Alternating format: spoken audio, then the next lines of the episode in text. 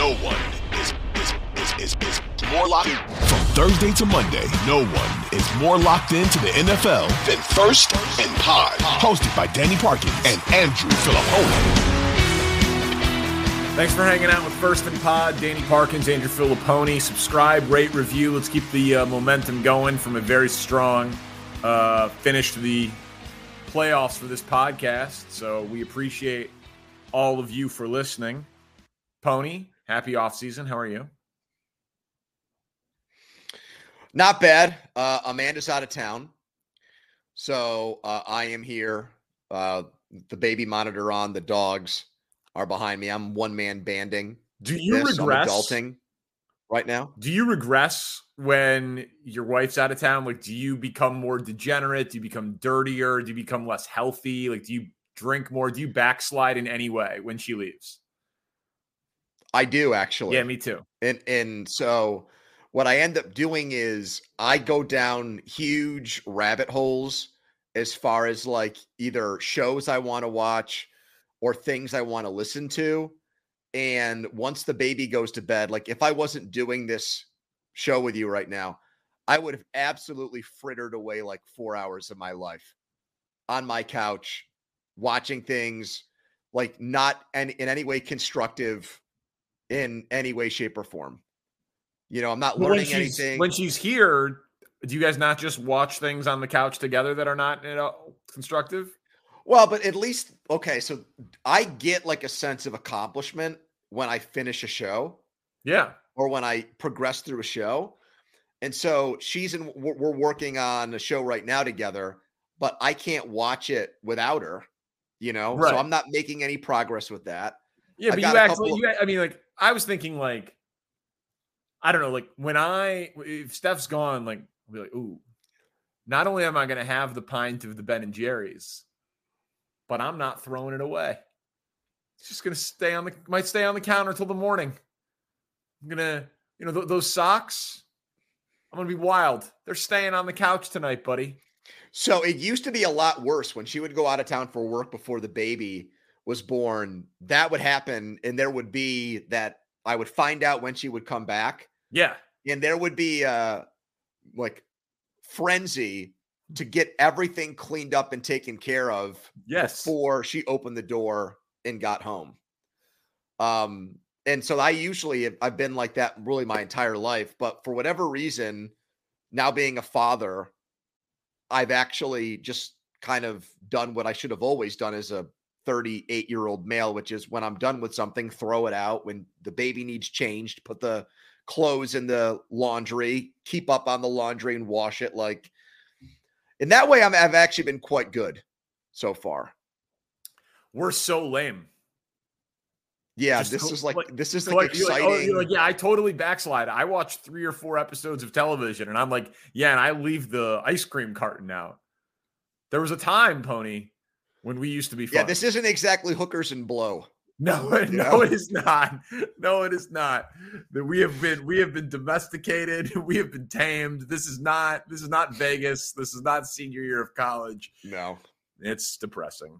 So Um, I saw your uh, some of the things from your town hall on the Justin Fields Caleb Williams debate, yeah, and now we have Fields talking on the record for the first time since he left locker cleanout day.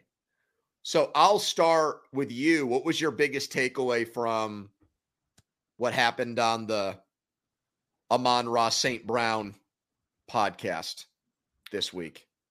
Well, you first and foremost, that was as comfortable as I've ever seen Justin Fields on camera or in, like in front of a microphone.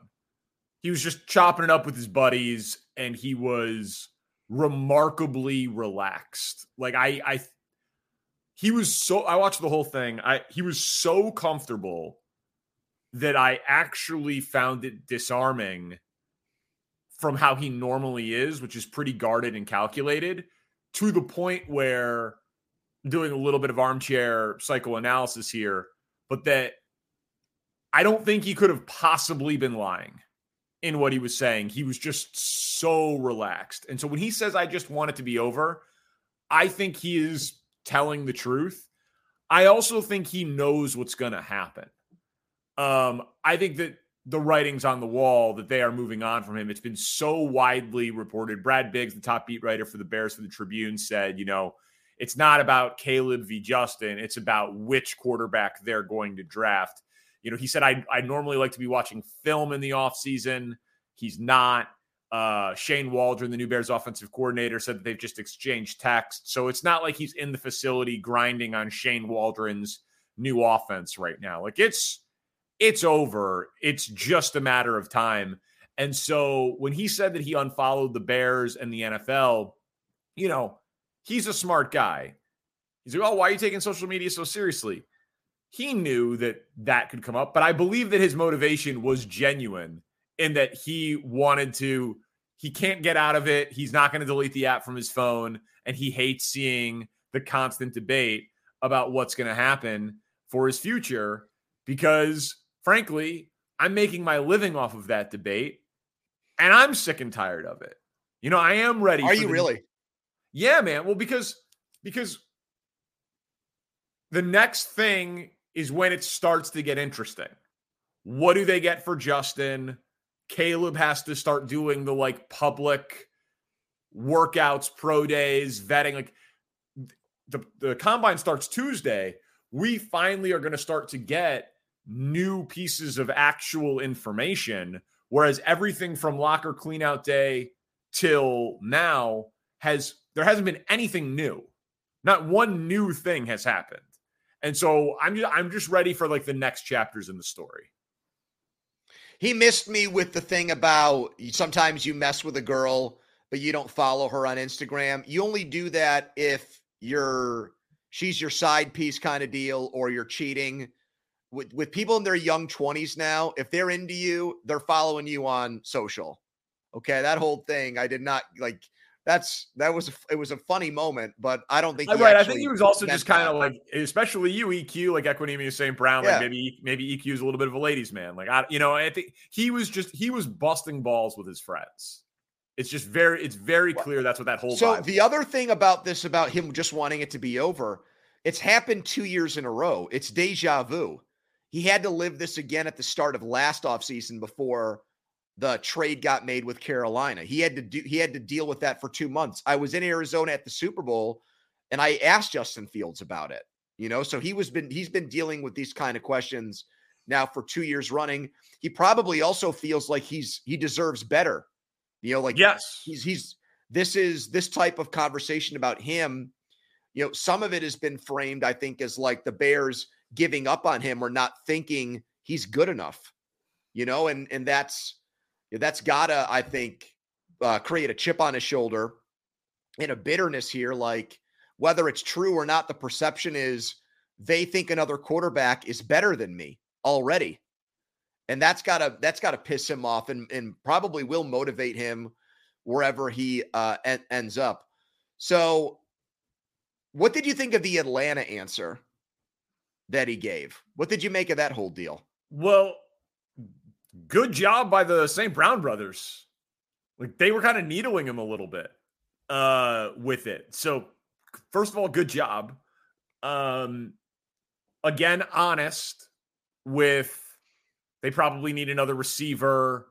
Uh, you know, only downside of going there would be you get hit up by everybody that you grew up with for tickets. But I think that that place makes a lot of sense. And I think he knows it. So the guy who drafted him is there, Ryan Pace. It's his hometown. It's a dome. And they have they think that they're a quarterback away from being competitive. And with where they're picking in the first round, they probably can't draft a top guy. So I do think it checks a ton of boxes, but is their offensive coordinator going to say that Justin Fields can execute that offense? That's a huge question because it, it gets these off the same McVay tree and it was very, very bumpy. So I think all of the narrative stuff, I've said that from the beginning, Atlanta makes the most sense.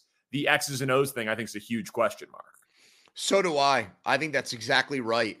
Uh, and that's why not only Atlanta from a schematic standpoint offensively, I'm questioning that even though uh, the division and the playmakers there and him going back home, like those and him in a dome. Him yeah, in a dome like, is a is a you know that makes him five ten percent more lethal on the ground. That's that's definitely a factor. The faster surface, you're saying that kind yeah. of deal? Yes. Yeah. Okay. Yeah. Um, I saw Tony Pauline report that the Raiders are interested. No, they're not. I love Tony, but there's no way that's true. Luke Getsy, they Agreed. want to do that again. Does either party no. want to continue that relationship? I don't no. think so either. I think Luke feels like Fields kind of got him fired. And I think that Fields feels like I didn't reach my full full potential with this guy. So why would they want to get the band back together just in Vegas? That I thought that was nonsensical when I saw that. Um, the, for Fields, I'll tell you, man, you're going to be in Indy for the combine. I don't know to what extent some of these guys, yeah, you're making faces. I don't know to what extent some of these guys are going to like do full workouts and whatnot. I haven't researched or kept up on all the quarterbacks. I probably should for the purpose of doing the show with you so I can kind of feel like I'm fighting a equal battle with you on this from an informational point of view. But it if you're Atlanta and you're at 8, you're going there to find out I think two things. Is there a quarterback worth trading up for? Like can we go to 8 to 3 with the Patriots or something like that and make them an offer they can't refuse? Is, do we like the third quarterback in this draft that much? Do we know who the third quarterback is going to be? That kind of thing and also the fourth quarterback. You know, we saw what Jim Harbaugh said about McCarthy. If you're Atlanta, can you get him at eight? Do you feel like even if you even if he can't get to eight, do you have to move up to six to get him? And would you prefer to do that than trade for Fields? Yeah. So there's like there's a lot in play here. I heard somebody say, and you might have gotten the same thing, that they think the Fields trade will get done next week. Do you agree with that? So Would you bet on that? Would you bank on that? So Breer put it out there um, that, that that they were going to try to you know jump the market on it. They should because you and I keep talking about it, and I keep saying it on the show. It's it's bad business to bet against Glazer and Schefter and Rapoport, who all say there's going to be a robust market for Justin Fields. But show me the team. Vegas has Getsy. Atlanta, maybe. That makes sense, like we talked about, but there is a question mark on scheme fit. Pittsburgh, if you trust the local reporting and you're there, they're not interested. Denver doesn't have a second round pick. Um, I don't I, I think a lot of this has been Ryan Poles leaking to those guys how many great offers he's getting to try to make someone actually jump up and make him a great offer. I'm going to double down on what I said with you on this podcast last week, and it got aggregated some places that the only way the Steelers are going to get involved here is if the price absolutely plummets. And I think that I think that everybody's been made aware of that. I don't think that everyone's been clued in. When I say everyone, I don't mean the media. I mean people within that building from what I've heard. I don't think that they've used Fields' name specifically. But I think that there is an understanding that if somebody who's available can be had and it's looked at as a super good deal, a discount, a, a, it comes with at a price you can't say no to. I think in that situation, the Steelers could get involved. But Danny, that's the only way. The the 20th pick thing that you brought up last week, I I had somebody laugh at that. They thought it was hysterical. There's they were like, no way would that ever happen. Um, I don't think a second round pick would even happen. Actually, I think that would even be considered too much. That uh, there was a trade package floated out there by ESPN. The response I got, I think it was second and fourth, was like, yeah, that isn't happening either. So they're only. Well, yeah, listen, Bears fans are going to be apoplectic if, if they don't. Well, no, no, it might no. Hold on, it might happen with another team. But I'm telling you, with the Steelers, from what I've heard, the only way they would get involved is if it got to a point where he came at such a low price where they could they could justify having Fields and Pickett on the same team and letting the best man win. Now, you're probably hearing that thinking, well, of course, Justin Fields would just beat him out. It wouldn't even be a competition. He would just go in as the quarterback. But from the from the highest people in their organization, their opinion on Pickett is that they would still like to see him as their starting quarterback this year, unless the acquisition price for someone as good or better is next to nothing. So, okay. Well, then that cross the Steelers off, then, man. Uh, I do think that they're going to move fast. I do think it'll be before March 13th, the start of the league year. Um, I think we will know. Uh, you know, at the combine last year, it was obvious that the Bears were shopping the number one pick. I think at the combine this year, the story is going to be that it's obvious they're shopping Justin Fields. So whether or not a deal actually happens at the combine or not, probably I'd bet against it. But there will be some sort of Peter King Monday morning quarterback story about how Ryan Poles met with the general manager in a home in a hotel room in Indianapolis and locked down this deal. More first and pod after this. Welcome back to First and Pod.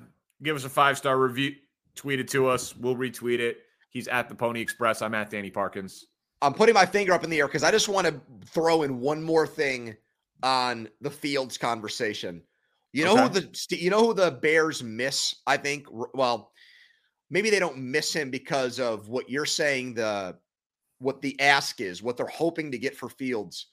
But I honestly think if Belichick was still in New England, and I know what happened in that draft a few years ago, but I think he I think he likes the idea of having a more mobile quarterback after what happened with Mac Jones. And he's always on the lookout for rebound players at a bargain. And like I you know what I'm in like not having to use the third round the th- the third overall pick on a player, maybe convincing a team to trade up and get that pick and getting extra picks and then getting a quarterback for cheaper than that. Like he just strikes me when he was running an organization that he would be very much interested in doing something like that because he thought, well, I can we can get Fields here, I can coach him, I can get the best out of him, and I'm going to get like three or four extra picks too. Because the team's going to move up to three and think, well, we, yeah, Jayden Daniels or Drake Maye is worth it. Do you know what I mean? Absolutely. No, listen, absolutely. And by the way, just what just happened is a, a reason why the Bears are the top story in the offseason. We did 15 minutes of it at the top, top of the podcast, came back after the break, and you're like, I got more to say about it. Dude, trust yeah. me. It's four hours a day every day for me, man. It's it's an un two years in a row. Bears. You're not talking the about the White Sox maybe moving to Nashville and uh, bilking the local uh, people That's there, and also, and also, the yeah. and also the Bulls uh, revenge tour with Luke Longley and Scottie Pippen doing their own. Yep, and uh, waiting for Cody Bellinger to to blink in negotiations. Uh, Antonio Pierce, speaking of the 90s Bulls, he's quoting the Jordan rules and says they've got the Mahomes rules. They sacked him four times, they hit him 10 times. Andy Reid texted Antonio Pierce, thank you for kicking their ass and knocking some complacency out of them. What do you make of the rules?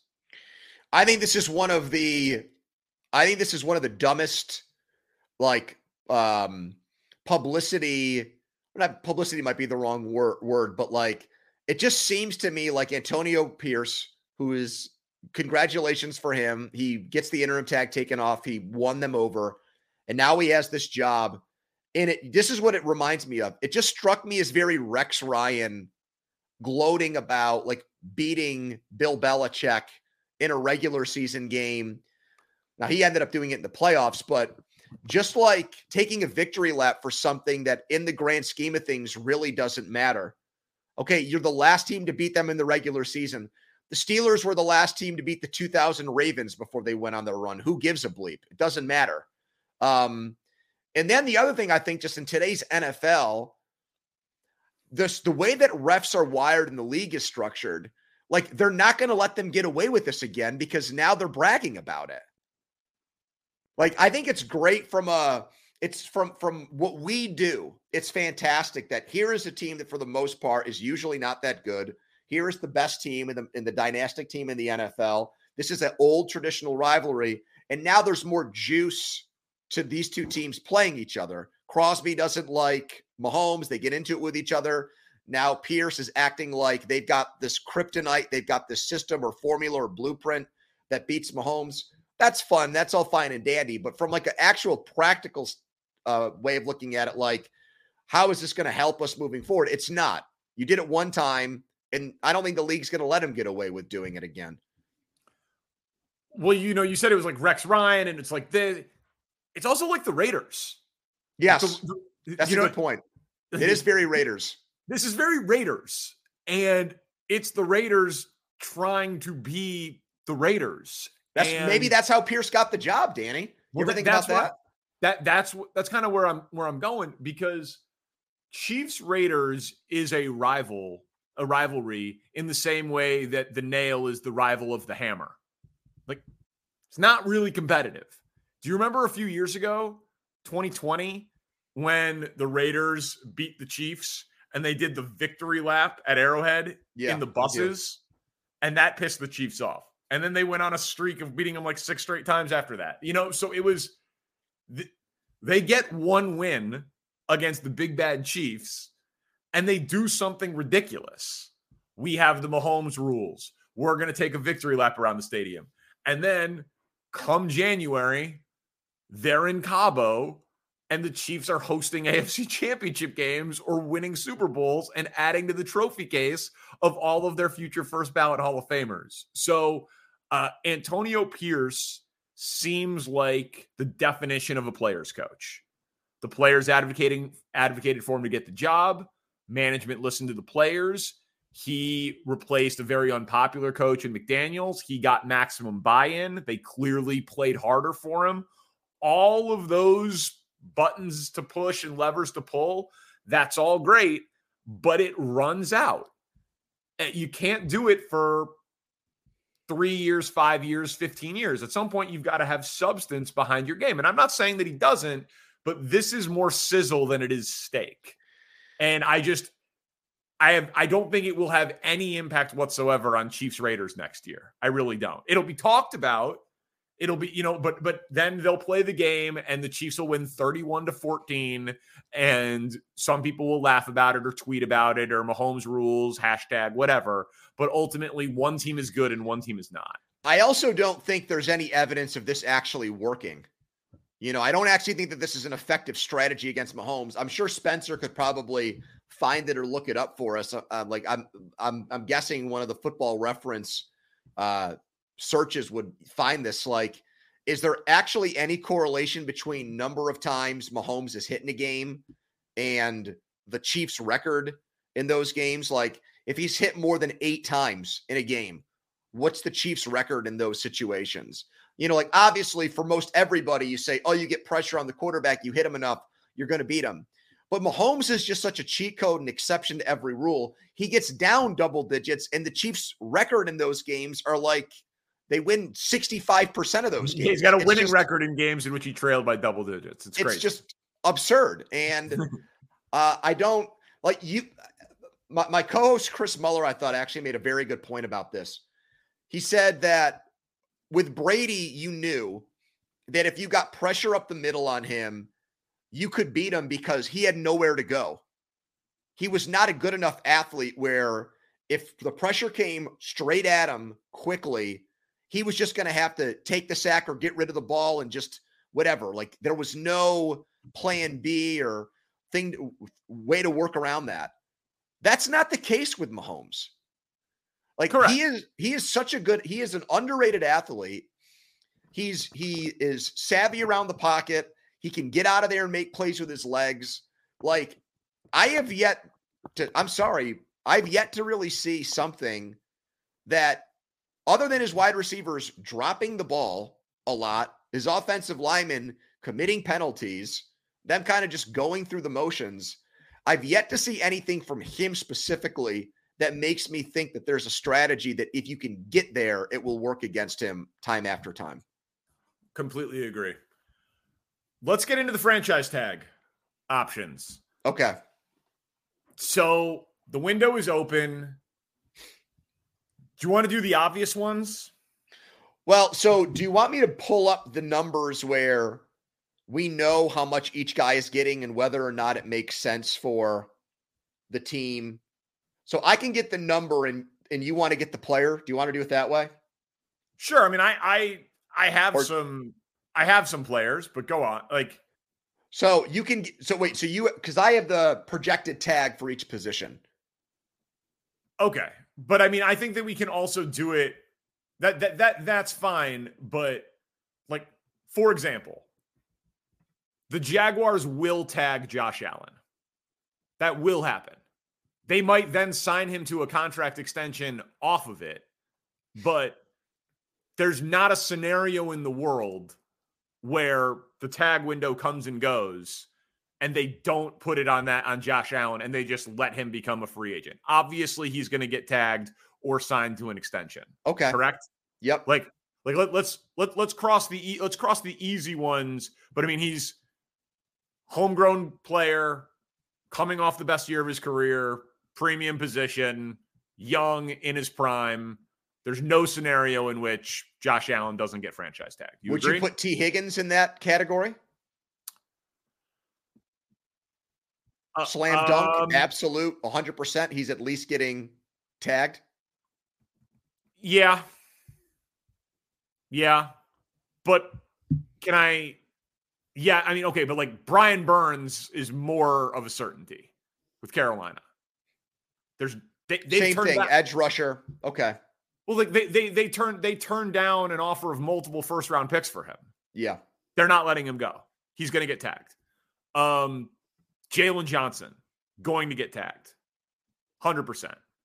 Bears Like, corner. Bear, Bears Bears corner. Now they they again 18.8 million is the corner tag. Yeah, they they've got the third most cap space of any team in the NFL. Ryan Poles is on the record saying he's not going anywhere.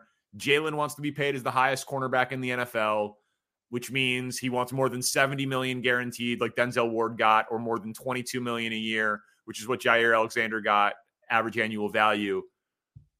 I think that they're going to tag him and say we want to work through, work towards an extension with Jaylon Johnson, and maybe they get him there, maybe they don't. But, but because again, like the player doesn't have to accept the tag and sign it, the team just has to offer it to not allow the guy to hit free agency. So like young, homegrown, in their prime, premium positions, they just don't hit free agency. Mhm. Just doesn't happen.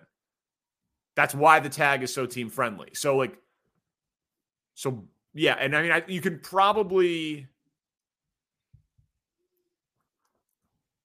I mean, I really can't see Tee Higgins hitting the open market. So that's a $20 million tag number on him. Like the only thing that I could see with Tee Higgins that's different than the three guys that we just talked about is I could see them maybe trading him. Like if they think that that makes their cap allocation like too top heavy or too I, redundant, so so so it- what would happen? You tag him, tag and trade. he accepts it, and then you trade him from there.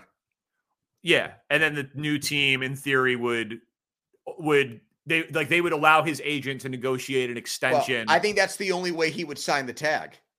Oh yeah, hundred percent. You'd have to have Uh, a handshake deal on a long term extension, I think, for that to happen. They happen. would say, I don't know who his agent is, but say it's Drew Rosenhaus. Okay, Drew Rosenhaus. Um, Arizona wants to trade for you, and they're prepared to pay you, you know, twenty two million a year for Yeah. four years.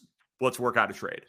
But I don't, I don't, I don't think that's going to happen. But I, but yeah, I, so Tee Higgins, yes, Michael Pittman Jr. That one's tougher for me.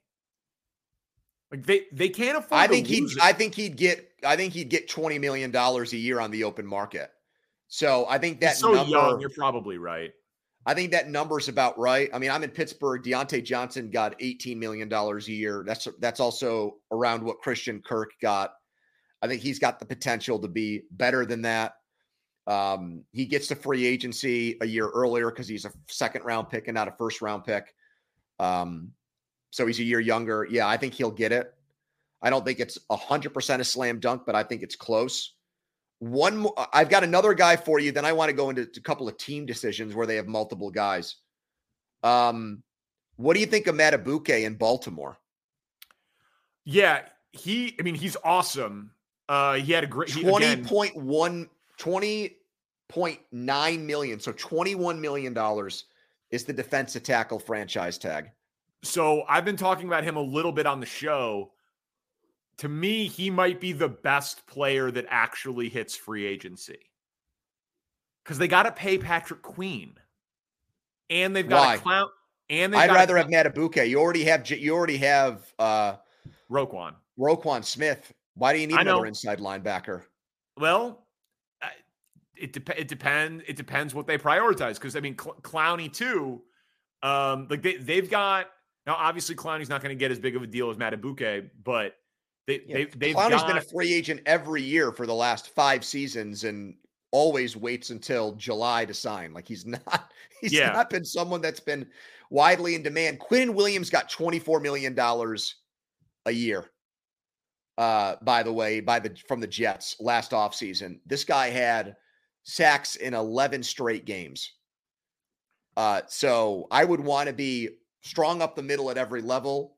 So if you have Madubuike, then you have uh, Roquan, then you've got Kyle Hamilton on the back end. That's how I would want to build my defense yeah. if I'm Baltimore. Now I know they got to start to make harder decisions because Lamar's contract extension is going to kick in here, but Exactly. uh, They, they, they just they just have a tricky cap situation. But it does seem like he- listen, he's he's a great player, and this is what again, it's why the franchise tag exists. But it's very it's very very expensive, and you would think they would want to sign him to a long term deal so that they could structure the cap a little bit better. Um, do you Do think you see- Christian Wil- Do you think Christian Wilkins gets it? uh, I have, two, I have two more defensive players for you: Christian Wilkins and Antoine Winfield Jr. in Tampa. okay. So let me do Wilkins here first. Uh, nine and a half sacks. They're $51 million over the cap. No, I don't think he's going to get it.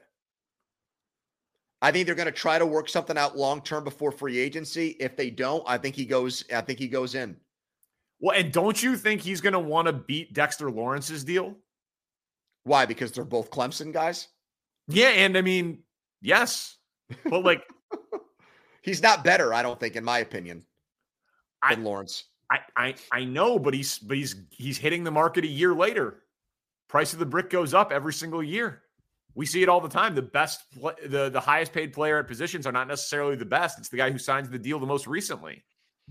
Yeah, and he's coming off a big year. I, A huge year. yeah, He's really good against the run, and this year, and he added the pass rush this year. He's very good.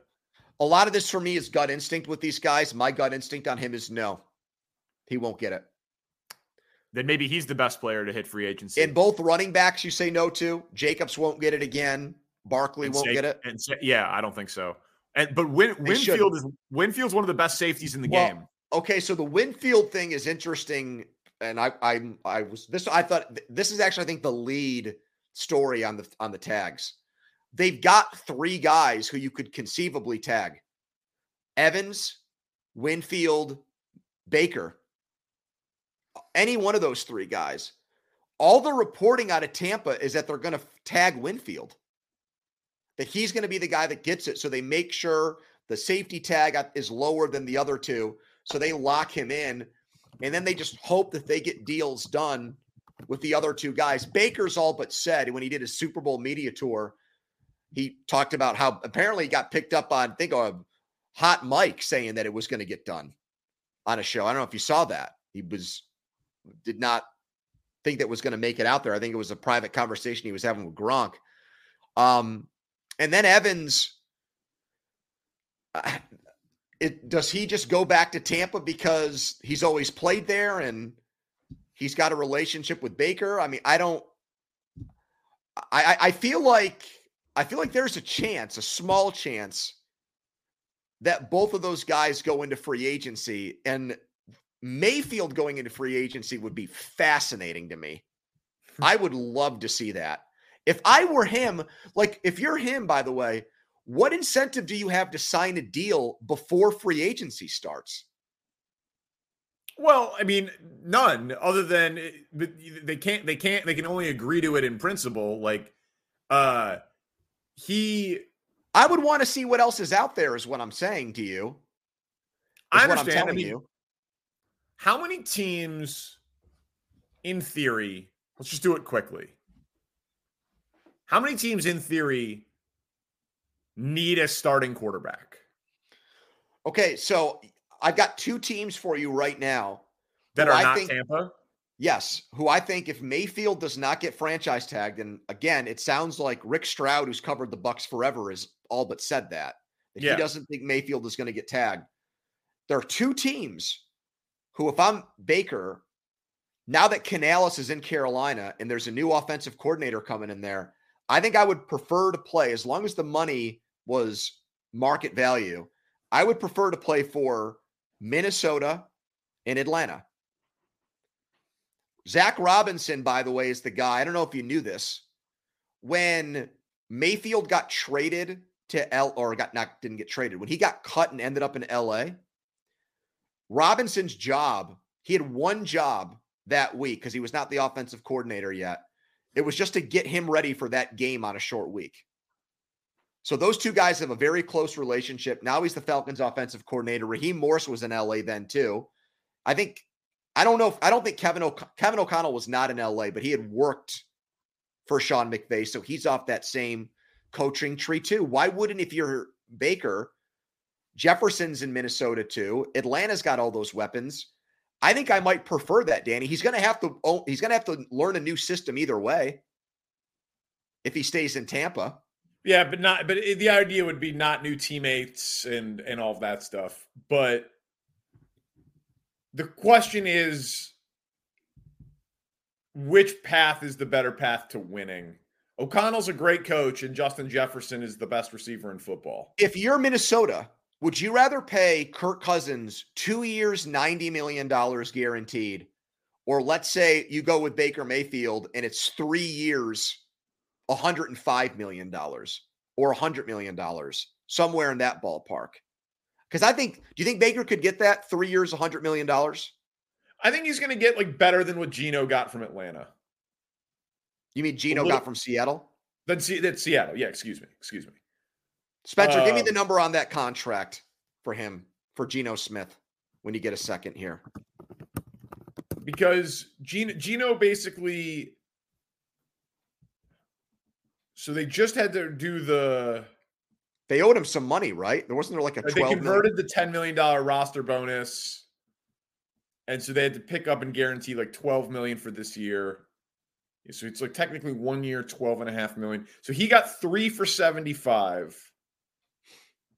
with 27 guaranteed at signing 40 million guaranteed. Uh, maybe I'm off my rocker here, but I think Baker's going to get more than that. And I think he's going to get multiple years. But even I that's that is what Geno got. Geno got a three-year deal, 40 million guaranteed that basically locked him into two years. Like it was, you know, they had to do just like a contract machination to pick it up for this year. So it was last year and this year. I think Mayfield so, makes I think if I'm Minnesota, I'm trying to I'm I'm letting his agent know we're interested. We'd rather have him for 3 years than have Kirk Cousins for 2 at 37 years old or whatever he is. Um I think that it's most the, likely that Winfield gets the tag, Baker goes back to Tampa, and Mike. And where's Evans Mike Evans? Leaving. Well, then, if you're Baker, why do you want to go back there? What's appealing about the situation? Just because you had good fortune there and you played well there last year? I mean, the idea of them being able to negotiate first, make him a huge offer, and him finding like finding a home, having a home base, not moving not changing teams every single year. I, I um, it see it's interesting because if this were baseball or or basketball, he wouldn't just negotiate with the Buccaneers and take their best offer. He'd right. go into free agency and see what else is out there. And I don't understand why more guys don't want to do that, especially quarterbacks. Now, the top, top guys who can just basically say, this is what Joe Burrow got, give me more Justin Herbert. All right, that doesn't make sense. But in in in Baker's case, when there's potential suitors who I think match like our matches because of the history and what they want out of quarterback and what their offenses have to offer. That's what I think he should do.